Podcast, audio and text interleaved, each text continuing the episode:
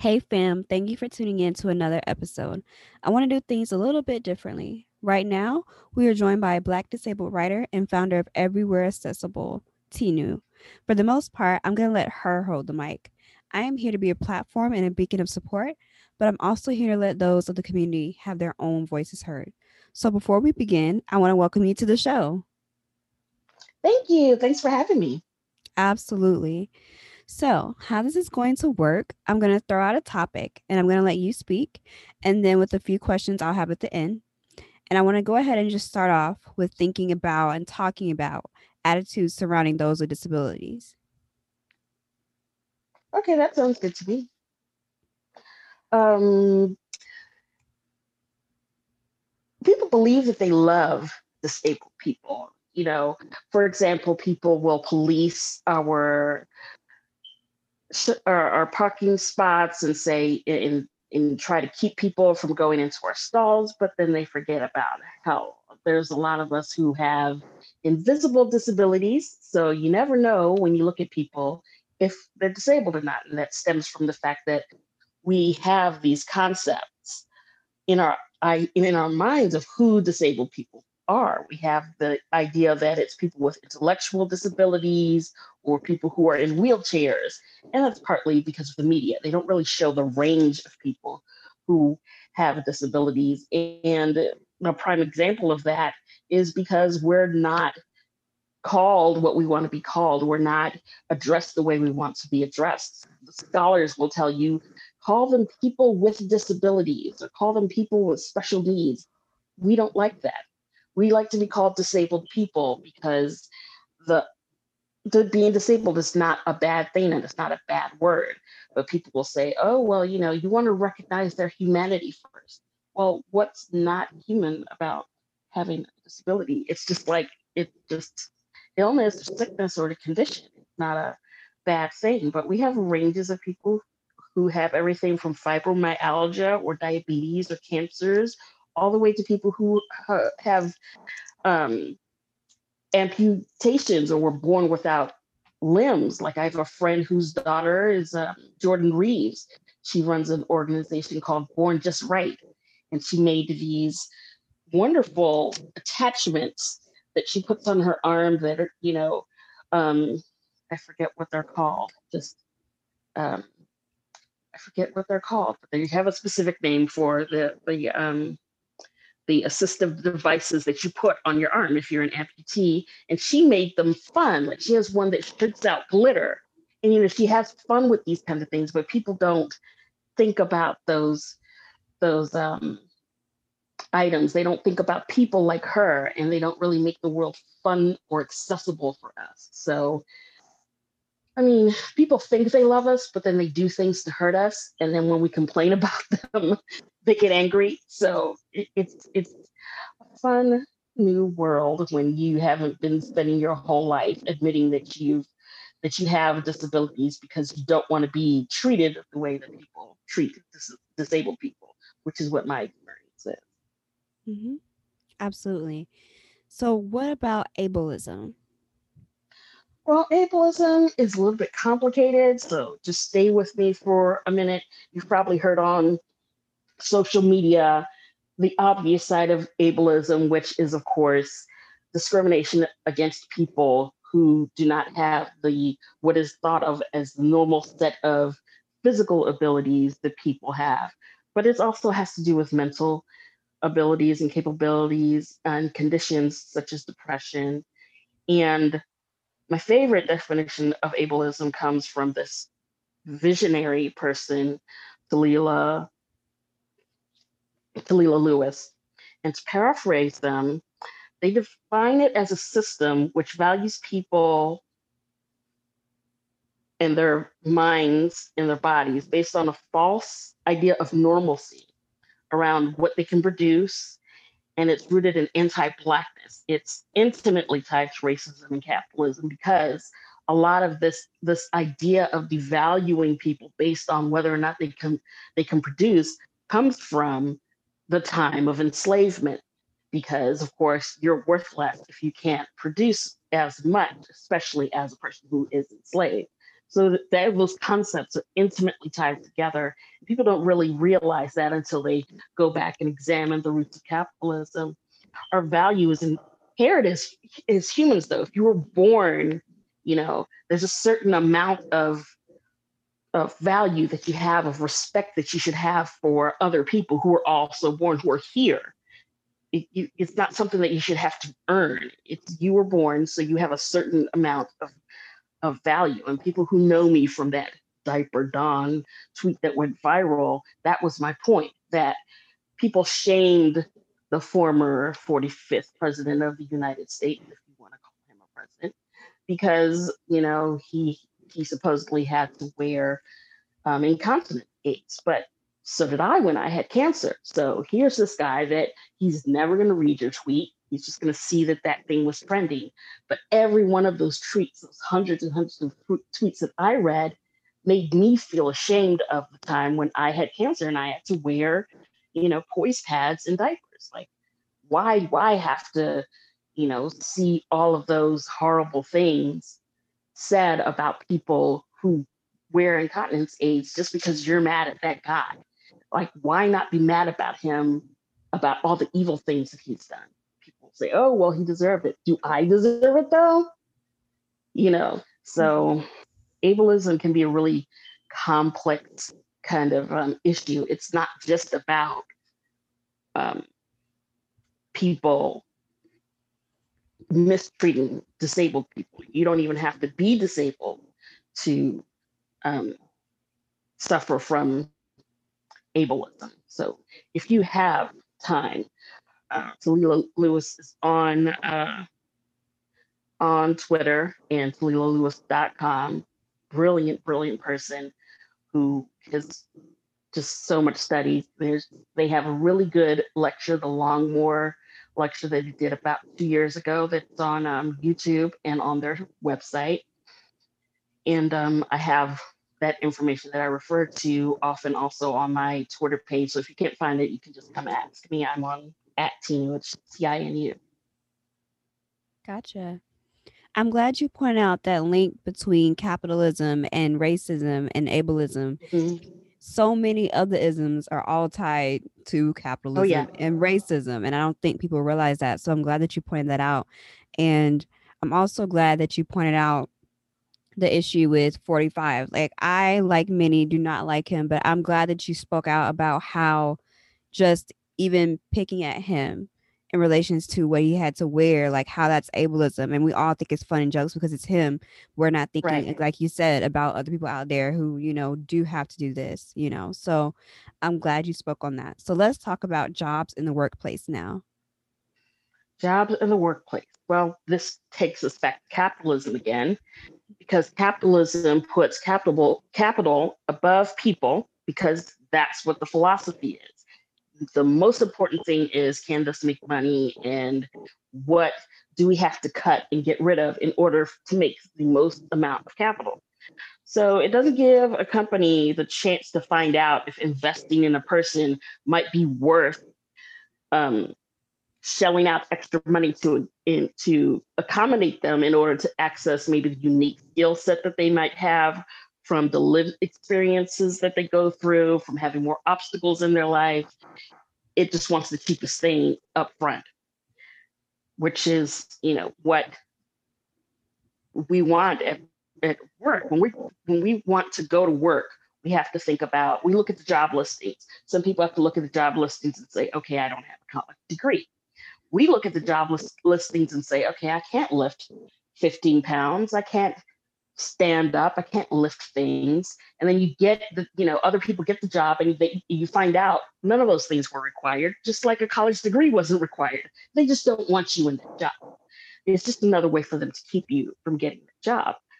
Personally my friends know that i've previously done well writing in full time in my previous um, profession. I was in marketing and it got to a point where I didn't query. People came to me and I wrote for publications, web.com, search engine guide, search engine journal. Like people came to me. And so they thought, okay, now that you had to close these companies when you had cancer and everything, now that you're recovering and getting back on your feet, why don't you just write again? Well, how do I meet a deadline when I don't know how many days of the week that I'm going to be well and strong? How do I talk to a client about something when I don't know what time I'm going to wake up and how well I'm going to feel? And how what part of my body is going to be functional or back in the early days whether or not I'm going to be able to speak?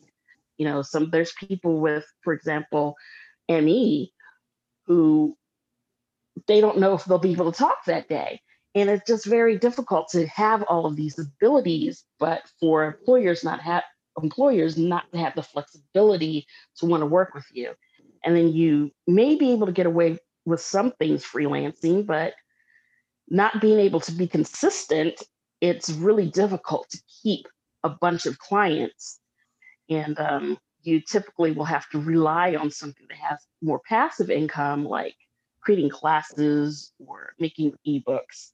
It, it's really, really hard for us to get into the workplace and then make an equal an equal salary. Some people will actually take other jobs that will pay us actually less than minimum wage. It's still legal for people to do that to disabled people. Mm-hmm. Yeah, that was something that I recently heard that with the $15 proposed raising of minimum wage that Joe Biden is doing, mm-hmm. they wanted to be inclusive of disabled people, but for those very reasons that you listed. So I'm glad that you brought that up as well. Yeah, that's one of the places where they're actually going to try to be inclusive of mm-hmm. us. And it's one of the better ways that we're being visible with this particular incoming administration. You know, we have the ADA, but it's not really it's not like there's a force out there enforcing all of the laws that are on the books mm-hmm. yep absolutely so now thinking about accessibility just take a moment to speak on it or the lack thereof mm-hmm. it's mostly lack thereof because we have a different idea of accessibility than the world does there's just one step is accessible to most of the wor- world it's not to us. If I'm in a chair that day, I don't use a wheelchair that often, even though I'm supposed to. I just can't afford it, which is another misconception. They'll just give you a free wheelchair. If I'm in a chair that day, I don't necessarily have a team of people to carry my wheelchair above that one step. It means I can't get into the establishment.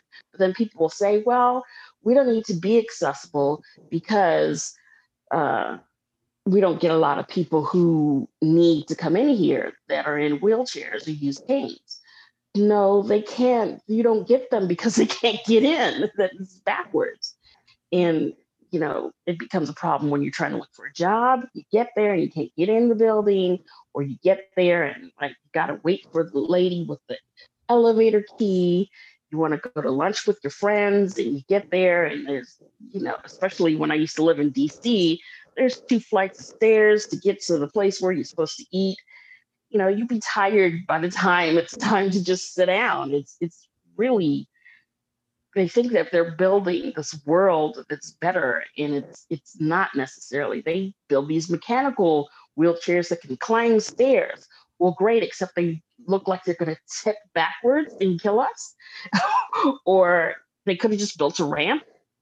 They could have, they're way too expensive maybe just build a portable ramp that everybody can put in their car and use or that every business can put in you know in their lobby to help us over that one step whoever actually figures out how to do that is going to be a billionaire and i keep suggesting it because i'm not in a position to actually have that done i'm hoping somebody will steal this idea and actually do it make just a little mechanical ramp that gets us over that one step and make the, the world accessible to us again because it's not the disabilities and the problems. Like I do have, like, believe me, it's a pain in the butt to have all these, especially multiple disabilities, which most people have more than one.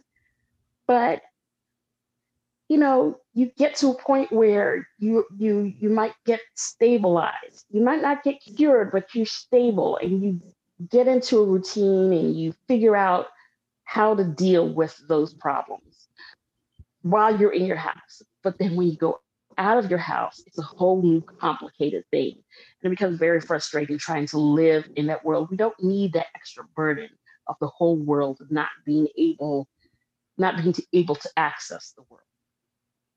Mm-hmm. I just like I listen and it's like I can't even imagine, you know, but I'm glad that you're here and speaking on it because that's what I want for the audience to hear it, to see how things are and just to really think about it. So let's shift gears a little bit. And I want us to think about politics and recent bills. We just discussed how the 15 minimum wage will include disabled people. Well, let's just tell me about how the disabled community may or may not have been included in other bills in recent political activities. Well, I mean, this isn't my area of expertise. I mean, this is something that I would have, you know, kicked over to Alice Wong or to um, my friend Rebecca, whose last name I'm blanking on, or L. Um, Erin Gilmer, another friend of mine who works in this area, or Don Gibson, another friend of mine who understands this area better. But I have noticed that um, during the election, when the Democrats were um, when the presidential Democrat Democratic candidates were being vetted, I noticed that um, uh, what is it? Joaquin Castro had a very detailed plan for people with disabilities, and then that plan was also reviewed as fewer candidates were left. Um, Vice President Harris had had a had a plan. Well, I don't know if they joined forces, but they had they had a, plan that was similar that uh, Vilissa Thompson worked on. Another friend of mine who's a who's a um, disability activist and a social worker, and by the time it got to be part of the Biden administration, it wasn't as comprehensive as it started out, but we're definitely being more included. And then if you look at today, there are so many people in areas where people there was disability representation definitely. And then there were what there is more disability uh vis- not just visible but also being um folded into the planning of um, going forward in the different laws and bills that are coming up. I can't name the bills specifically off the top of my head, but I'm seeing us being more included in the plans and it being taken seriously. Usually, we're generally not not in the stimulus bill, for example. We're expected to. A lot of pe- people who are disabled did not get stimulus at all. I did, but then I had a small business, so I was considered self-employed. Um, and other people who are considered self-employed got them, but people who are uh, on SSI or um, any kind of social security program were not getting the extra money. And um, in the ACA, when it was being, when there was a plot to destroy it, we're not included there. Uh, we're constantly being left behind. People die every month trying to get into the social security program. It's uh, it, it's a struggle. Then, like we talked about with the um, American Disabilities Act, there's no force out there that has people that, that, that there's nobody out there enforcing those laws. In fact, there's a clause that says if a business is uh, put under undue hardship to correct their accessibility of their um, establishment that they don't have to do it.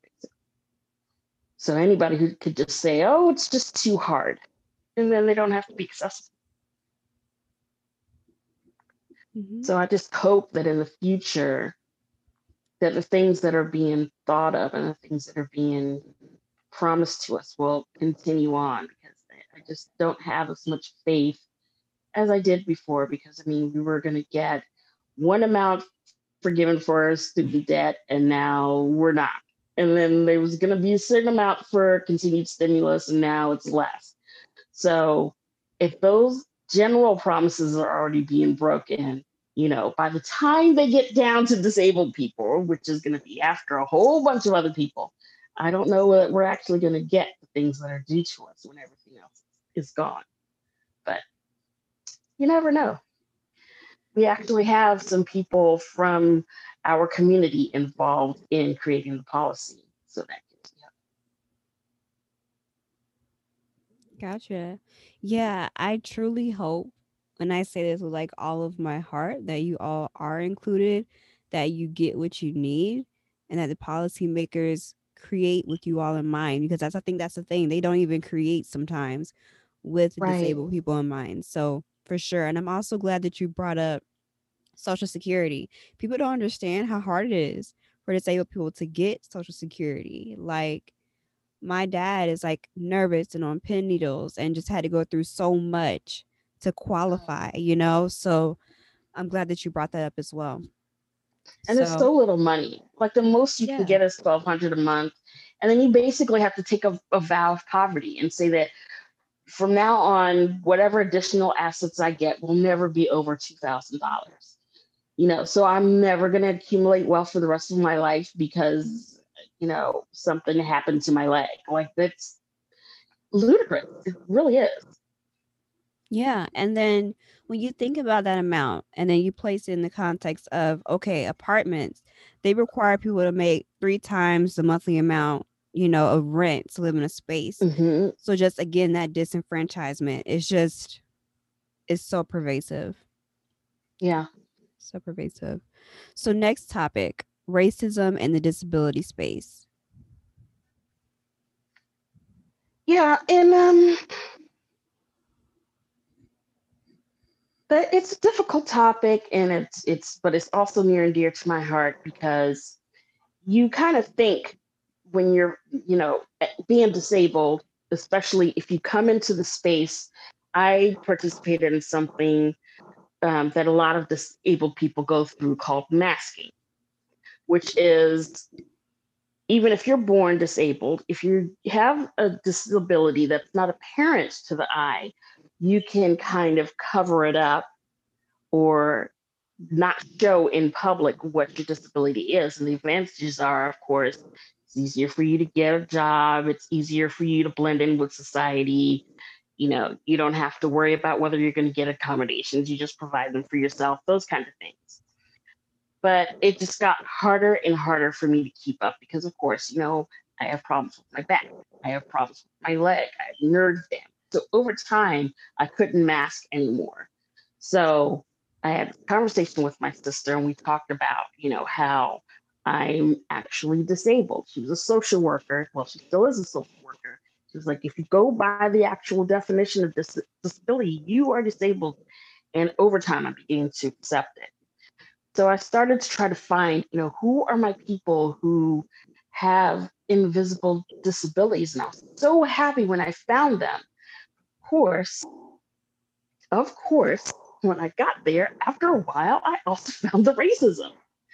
And it's, just so fascinating because you find people who, for example, in the autistic community, I'm like borderline autistic, which surprises people because we, we only have one picture of autism, which is, you know, the little white usually male child on TV who throws a bunch of tantrums and is a generally just difficult child who in the black community would probably got his fair share of whoopings, you know. But um it's a broad spectrum. So I was kind of able to like mimic people when I didn't know what the kind of social cues were. And so I would discuss that with other people online, not necessarily revealing everything because I was borderline. I didn't know if it was acceptable. And then there were things that they didn't understand because they're from a different culture than I am. So I started to talk to other Black autistic people. And I met someone, Kayla Cook. She was forming Black autistic community. They gave her such a ridiculously hard time. And she, the only thing she wanted to do is form communities for Black autistics and Black women autistics. And that it just didn't seem like they could grasp the, the, the logic that she's forming these groups for the same reason that we form groups for autistic people. It's a different culture. So this is a different subculture, and they have different problems that they need to address together that you would not know the answer to. That's it. It's not a discrimination thing. They just, you know, they attacked her all the time, blew up the handle. So, you know, we tried all kinds of different solutions, you know, tried a couple coming to Jesus. Well, she did, some of them did. I kind of just walked away from it and just talk to people one on one as, as, I could.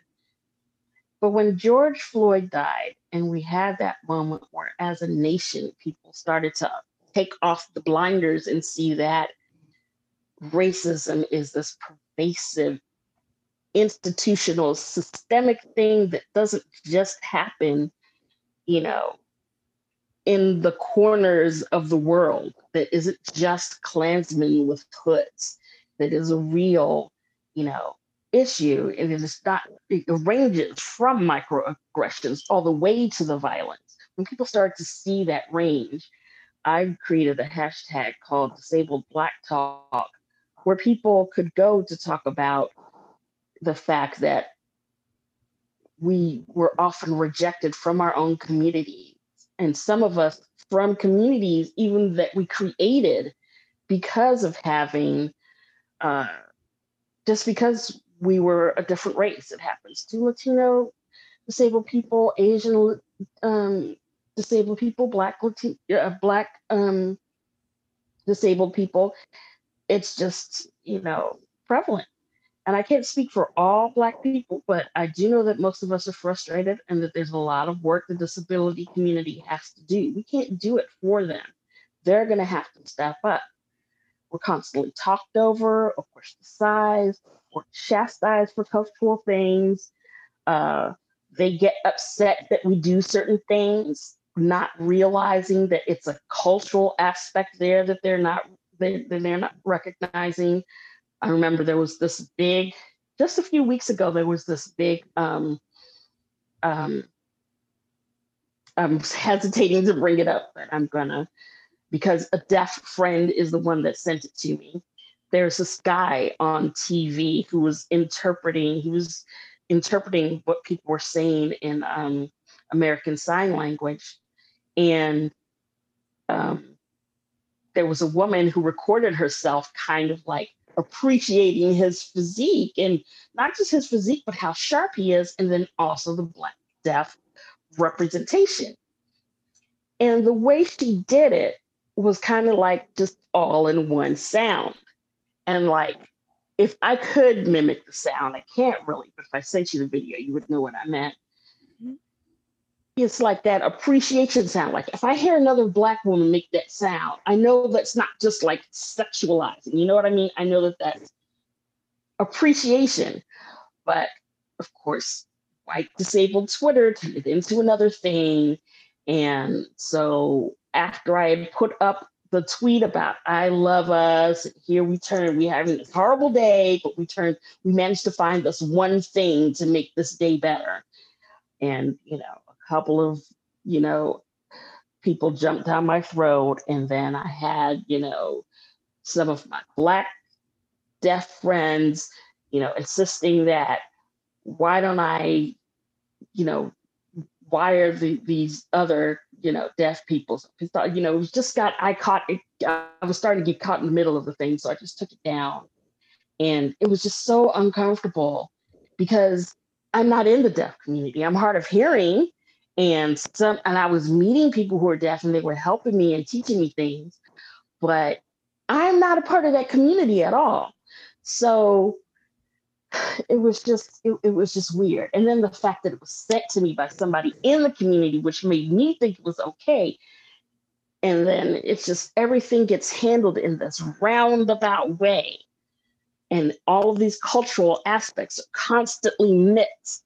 And then if we bring them up it's said that we're just making stuff up to make it okay because we're black. It's just this whole big mess that happens behind the scenes and in the corner and then you know it's just and then there's the internalized racism racism as well you know people thinking you know just pray on it just take it to jesus and you're going to be able to walk again would you say that to somebody who has a broken leg you know how you sound so mm-hmm. it's just a mixture of things that, that you know we need our own space and we need people to let us have that space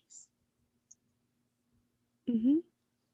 Absolutely. And just thinking again of inv- invisible disabilities, like with people with mental health, like they always mm-hmm. say, just pray on it. Like talk to your pastor, talk to your preacher. Like that's not always gonna fix things. Like have let people have their space, let people feel right. how they feel. So no. And what if God's answer to my prayer was the medicine that was invented? Exactly.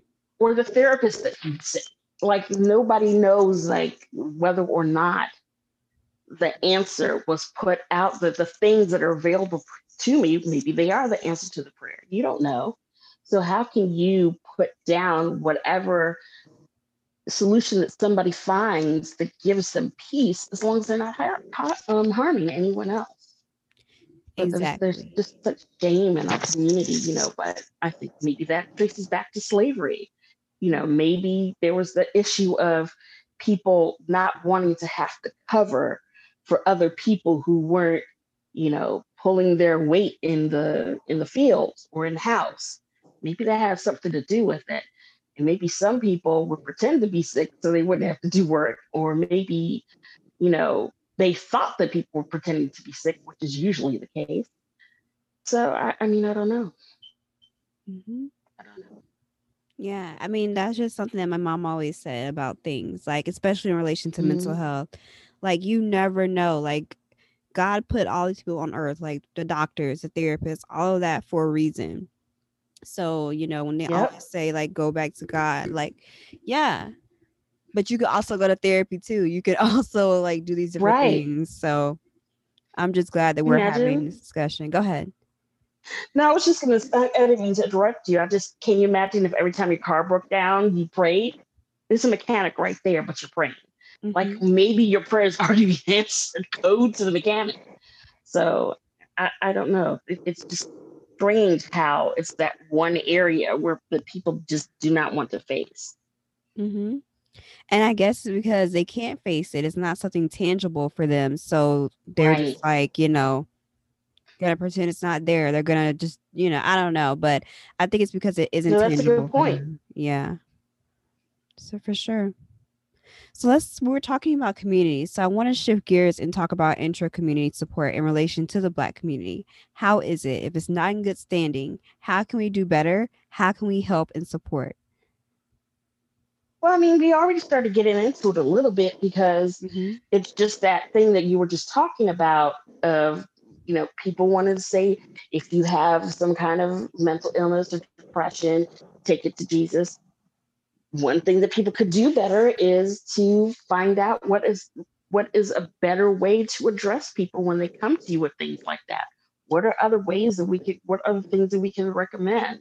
Can we take people to therapy or group therapy or buy them books or or help them get medication or or help them learn meditation or even if there's even if there's you know n- uh, naturopathic ways that we want to help handle it can we help them direct them to those things before we jump to the you know take it to jesus area or the the let's ignore it area or not dealing with it at all kind of thing. We're and and we also look at the, the political movements that are going on. We're told that holding space for Black disabled people will draw attention to disability in as if there's a way, as if that drawing attention to disability draws attention away from the larger Black uh, issues. But and, and, we have been told this, many of us in person, whenever we say we should bring up this thing about Black disability. When racism and ableism and disability, all these things are so tightly wound together. 40 to 50% of the people killed in interactions with the police in police brutality are disabled. And so there's half of these people where maybe we have some kind of chance to help, even if it's just for those calls to go to someone else. And it's uh it, it's it's it's frustrating that we're not trying to do something about it from that angle when it seems like it would be one of the quickest ways to bring the number down. And of course, we want the number to go all the way down to zero, but if we can get it down to 25% really quickly, I think we would want to do that. Um, and then there's other other issues that um, makes it feel like we're we're just holding back um, help from each other. Because just like black people have to learn so many things just to function in the world so do disabled people. And just imagine if black disabled people were sharing that knowledge with black people who weren't disabled. Like what could we do together? What could we build together? I think that it's it's interesting because we we have the highest incident of disability in our in our groups, and it's at 25%. So one in four of us has um, some kind of disability to, I believe it's 70, 17% for white people. So on top of that, we also tend to, we also, of course, care for our people. You know, almost everybody has some family member, you know, an aunt or cousin who you know, may, we refer to them as sickly or maybe they're elderly, where we all kind of chip in, or the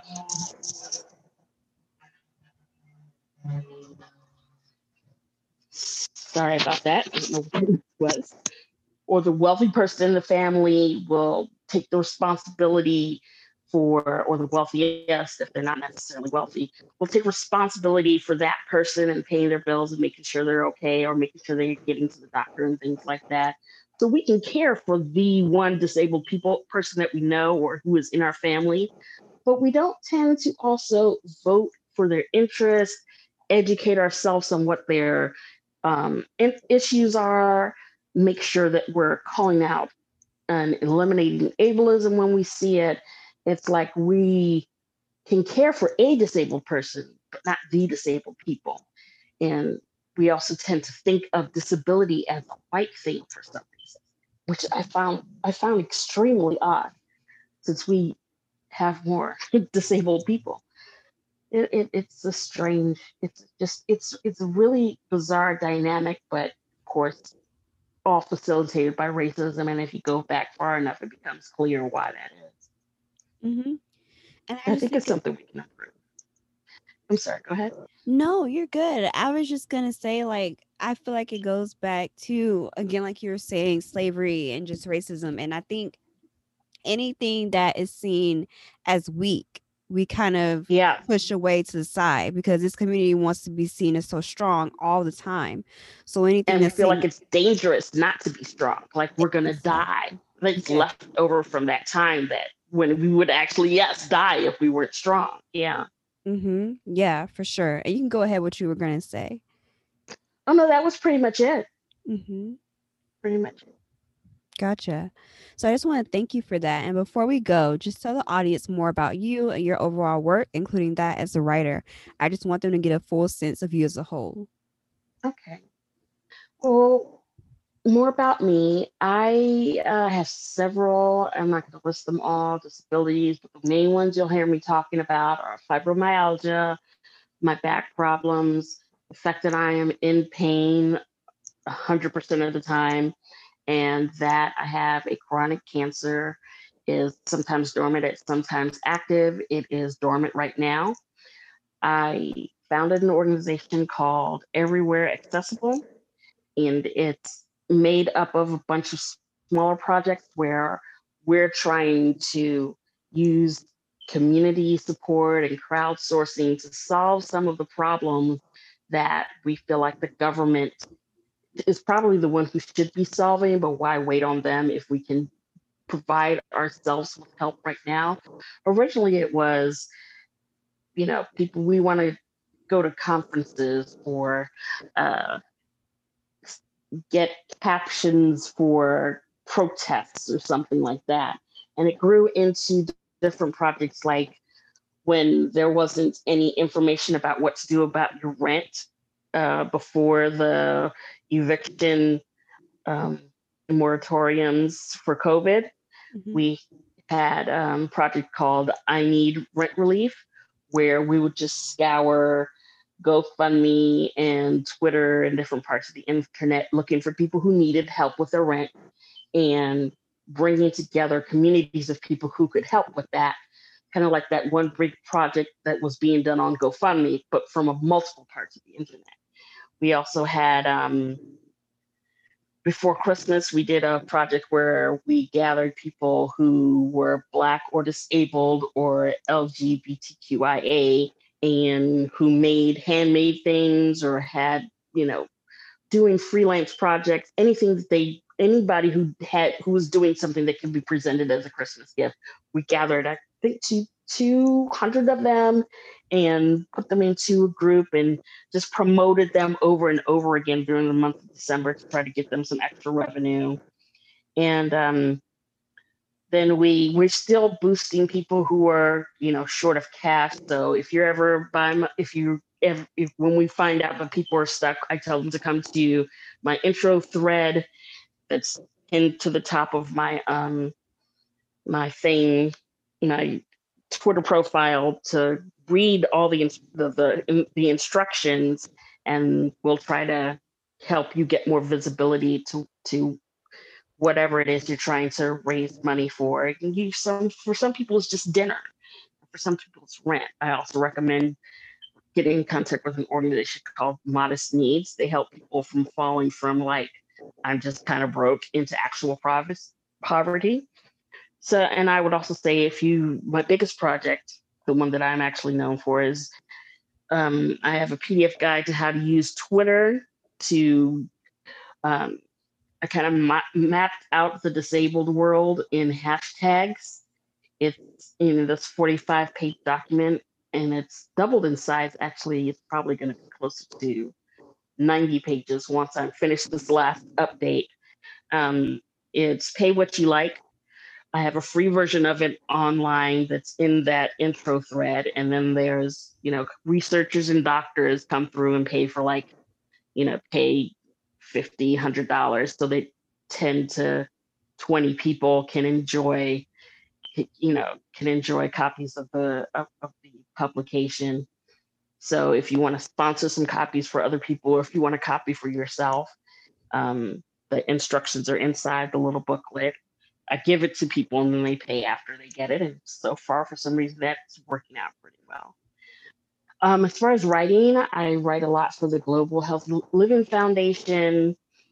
Um, there's a link to my Ko-fi on my um, on my profile. So if anybody ever wants to ever wants me to write for them, you can just um, you can contact me through there. It's my Ko-fi is TinuWrites, so it's ko-fi.com slash TinuWrites. I write all kinds of stuff from marketing and self, not self-help, but self-actualization, all the way to disability rights and justice. So my main thrust in life is writing. That's the number one thing that I've always been writing about. So you can also find me writing threads on Twitter almost every day. I write all the time. if I'm not writing, I'm not breathing or I'm asleep. Got you. Awesome. Well, I just want to take a moment and thank you for appearing on the show today. I feel like this is a great conversation and very educational. So thank you so much for making time. Thank you for having me. It's always my pleasure. No worries. All right, y'all, stay tuned. Don't go anywhere as there's more in store after this break.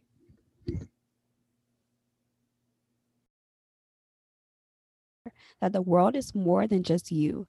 This is why I do this show. I do it with the outer external purpose. I want to help others in any way. And our next guest operates the same way. Christine, welcome to the show. Hi, Kay. Thank hey. you so much for having me. You are so welcome. So just take a moment and tell the audience a little bit about you. Yeah. Well, um, I am a queer and non-binary immigrant from the Philippines. I moved moved to the US 10 years ago.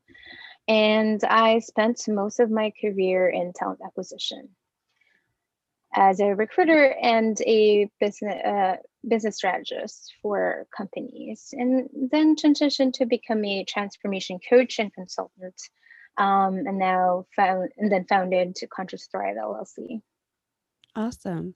And just speaking of Conscious Thrive, just tell the audience about what it is and the inspiration behind it. Yeah, yeah. Um, so Conscious Thrive is a coaching and consulting um, company that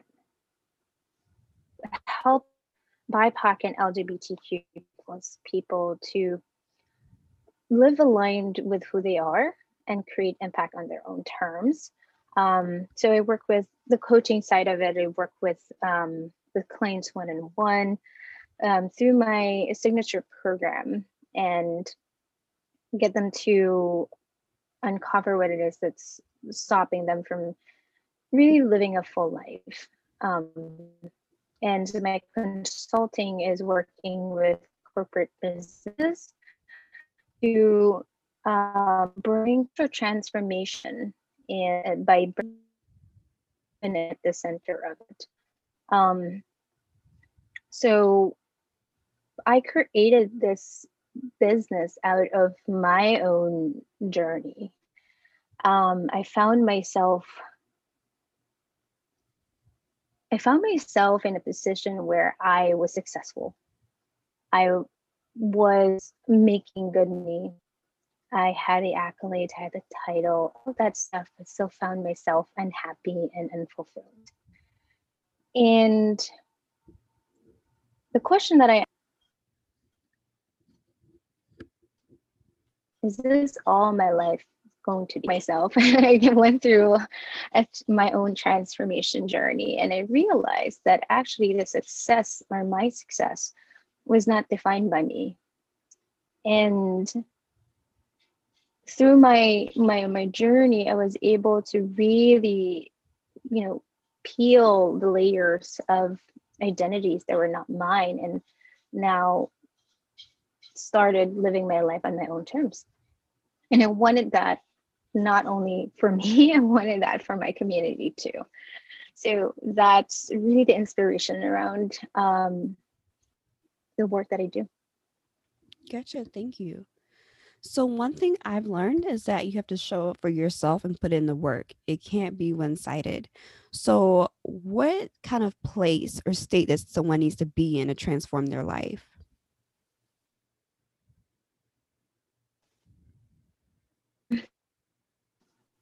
Clients come to me or pretend to me visioning this next chapter of their lives, but they don't know what to do. Um, they have been successful and all that stuff, but still find themselves um, like there's lacking. There's something here that I need to do. There's something bigger that I want from life. Um, so they're in, in that inquiry stage. And yeah, that's pretty much what where my clients are at and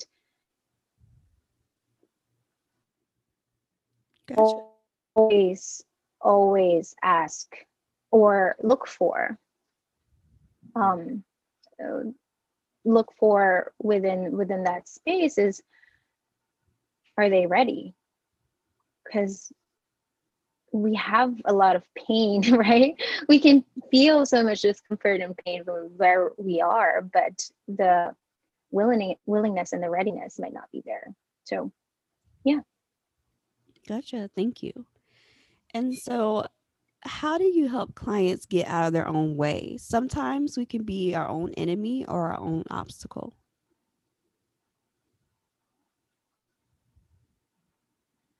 Well, usually you know when I, when we're when we have those blocks our brain is overwhelmed.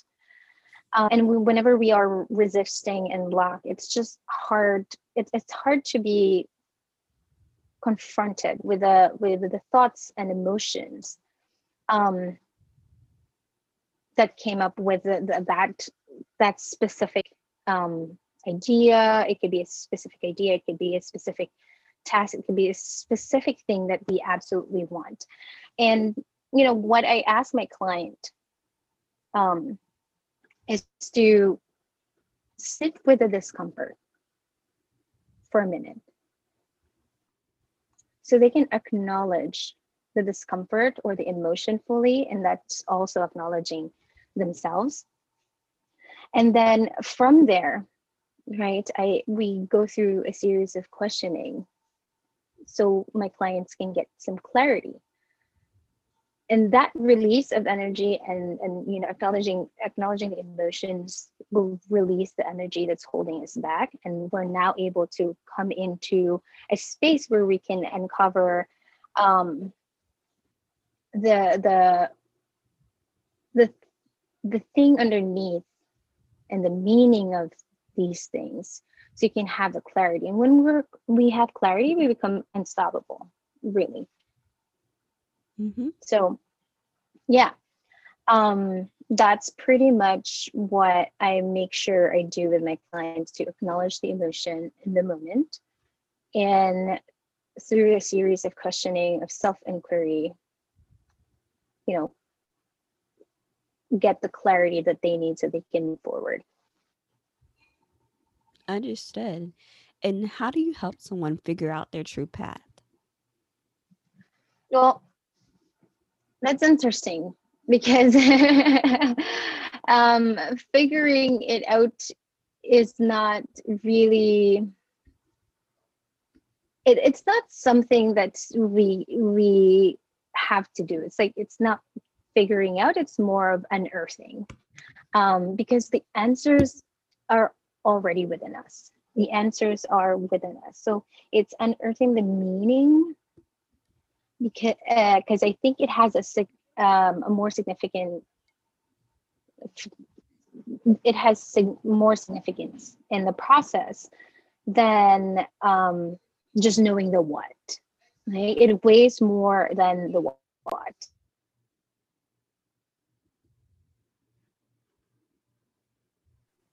Gotcha.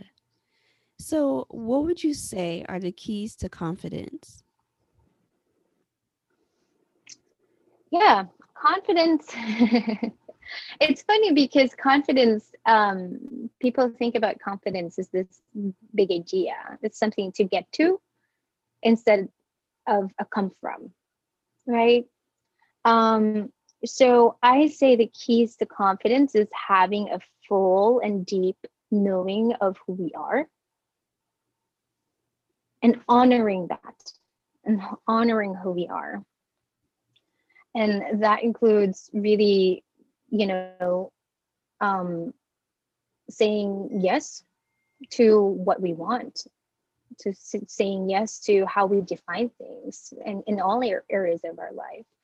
And the last one is being purposeful so i think these three important things to have um, would a- absolutely propel us to just show up true to who we are. And that's what confidence is. Gotcha. it's yeah and, and it's focused more in expression than impression right? Because when we know who we are and we are committed to honoring who we are we want to express that and we want people to experience us as that. Um and that, and also like having that intention um around things that we do for sure. Mm-hmm. And how do you help develop a specific framework for your clients to help them move from the initial idea or goal all the way to achievement? I would just love to hear more about your process. yeah sure um usually clients come to me with a specific goal in mind already right but through the process that i have them go through um they sometimes actually release that goal they they they realize that the goal is no longer um aligned. So the my framework is definitely you know the first phase of my process is to release the outdated or uh, outdated identities. And then from there create the self. And then aligning the outside from the inside and unpacking the the goal what does that what does that look like having the um the clarity the meaning right it's and and what are the steps that we need to take and guiding them through through that um, uh, self inquiry and self discovery Gotcha. Thank you. mm-hmm. Now, just walk me through a success story where you helped improve relationships. Sure. Well, I think all my clients have improved relationships um, within our engagement because that's um, a huge part of what we go through. Um, our relationships are core to who we are, and how we show up for ourselves can be transferred to how we show up for others. So I, I think one of my clients actually um, had this how do I describe it? Her relationship with her husband um, was almost non-existent. They were just in, in in the marriage for company. So the quality was not there. And um, as we go through the whole process, we talk we talked about some of the ways in which she um, defined or has defined relationships and identifying what are um, hers for sure and what were um, what were the definition by how was it defined by other people? And through creating the self she was really able to um, to create the who am i and who do i get to be in the relationship that i chose and she just started showing up very differently. She also you know it's like because when we show up um differently in our relationships the people that we are in relationship with dance with us very differently. Because it's I, I think it's always a dance right? Um so after our engagement, I asked her, you know, can you tell me a little bit more about where you are now? Um, and she she said, you know, when I met you, my relationship with my husband was zero, really. But now I'm able to really hold space for who he is and support him and and have that deeper connection with him. Um, so it's still a work in progress. You know, we're all we're always a work in progress, but just be just for her to be able to create those results with her husband um, and really feel um, and get the evidence that he can have she can have or they can have a quality relationship was fundamental. Absolutely. So just walk me through another success story, but this time where you help someone live more freely. Sure. Um, I think because because of the whole process of defining it for yourself, my clients definitely live more freely freely. But one thing that struck them most was my client who was struggling to come out to her family. Um, she um, she's Greek, and cultural definitely the cultural um, influence had her feel so conformed in the idea that he she's never she's never going to be accepted um if she comes out. And all at the same time she was also you know trying to get um to a um get she was she was she was trying to get a promotion right? So we went through the whole process like of creating the self the unearthing and releasing outdated identities and really honoring honoring who she is that she finally had the courage to tell her family. And when she got that, right, it's like that release, that freedom, that personal freedom, because she has given herself permission to show up true to who she is, she she was able to get that promotion at a department um, that she absolutely loved, and that's freedom. That's living living living really free because you've allowed yourself or you've given yourself permission um, to to create this for yourself. And you, and and those are the things that are so important what this work requires. Like transformation really requires um, permission you know vulnerability. Being able to be vulnerable with yourself allows you to also be vulnerable with me so you can also be vulnerable with other people. Um, and the commitment um, your commitment to honoring your your your all like everything about you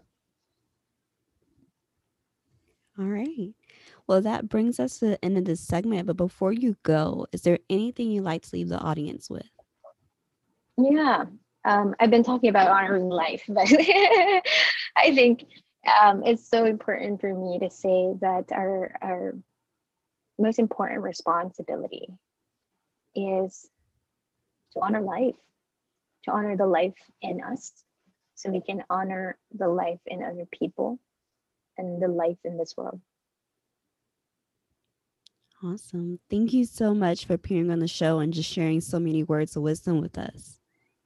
Of course. Thank you so much for having me, Kae. Appreciate your platform and the work that you're doing to um, to elevate our consciousness and living a life full and fully.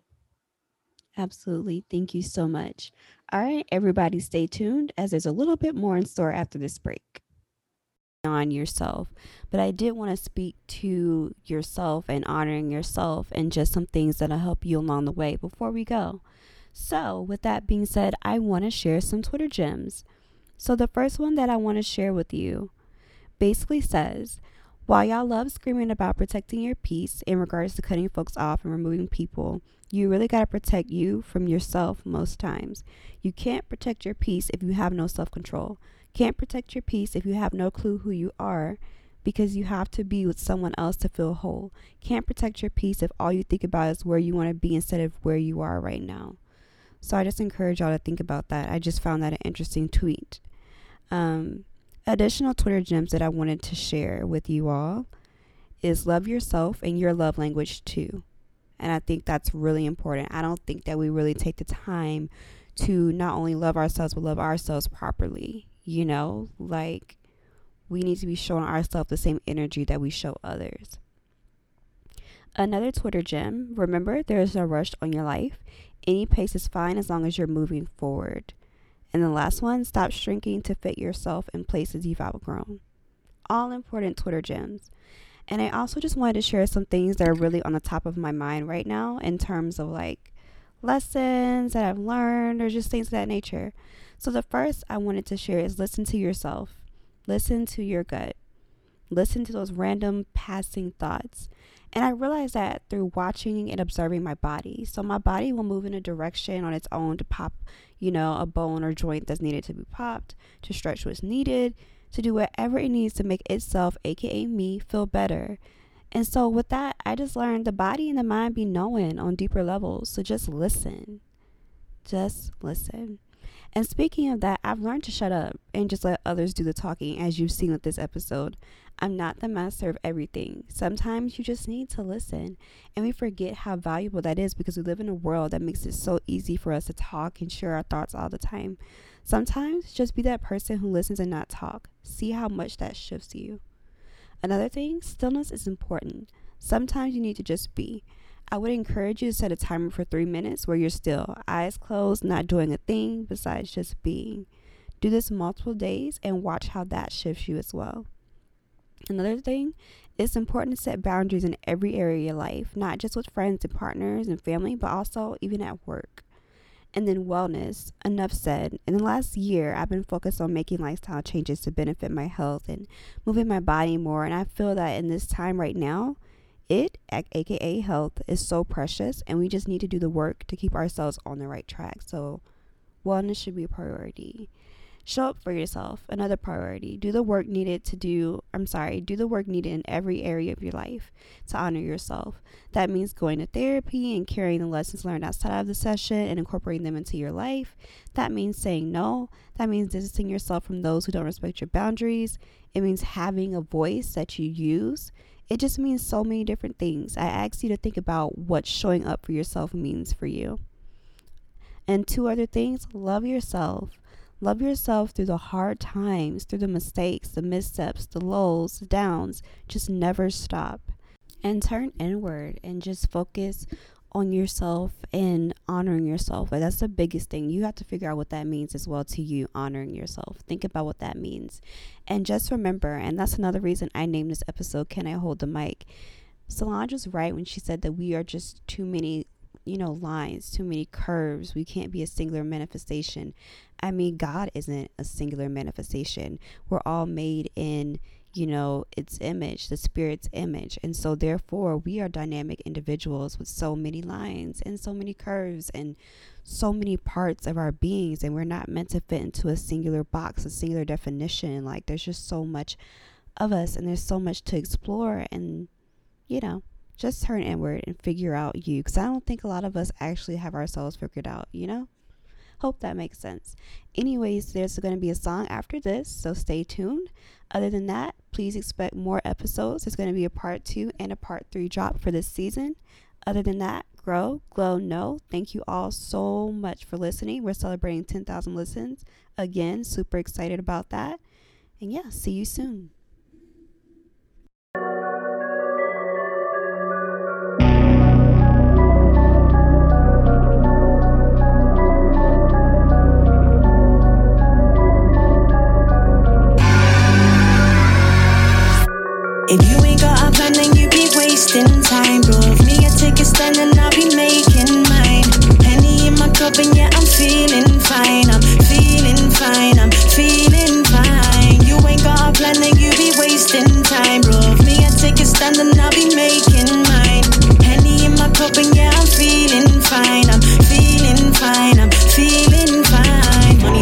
The stress, fame, depressed, depressed, no rest. The pain ain't left. Love the lies, tears, the cries, dormant, the blind, soul, the died. Now I'm gonna move over. No more battle on my shoulders, only getting older. Keeping it real, ain't living by what I told ya. Got a purpose, if you want it, then work it. Cause in life, some people get it hard that just don't deserve it. Then they leave you picking up the pieces of certain. Whether or not heartbreak can be a burden. Nowadays, nobody wanna front in person. Just kids that be kittens, absolutely firming, wigs to be turning. I got the fire to burn and try and handle it in my shoes. Take a gamble, kid, and you'll lose. Got this money stacking up, I ain't lacking, broke Scandal when I make moves. Still a fire into the booth, into the room, always spitting the truth. Keeping it real, I got nothing to prove. How are you managing bagging and views? Scavenging fool, laughing and cool.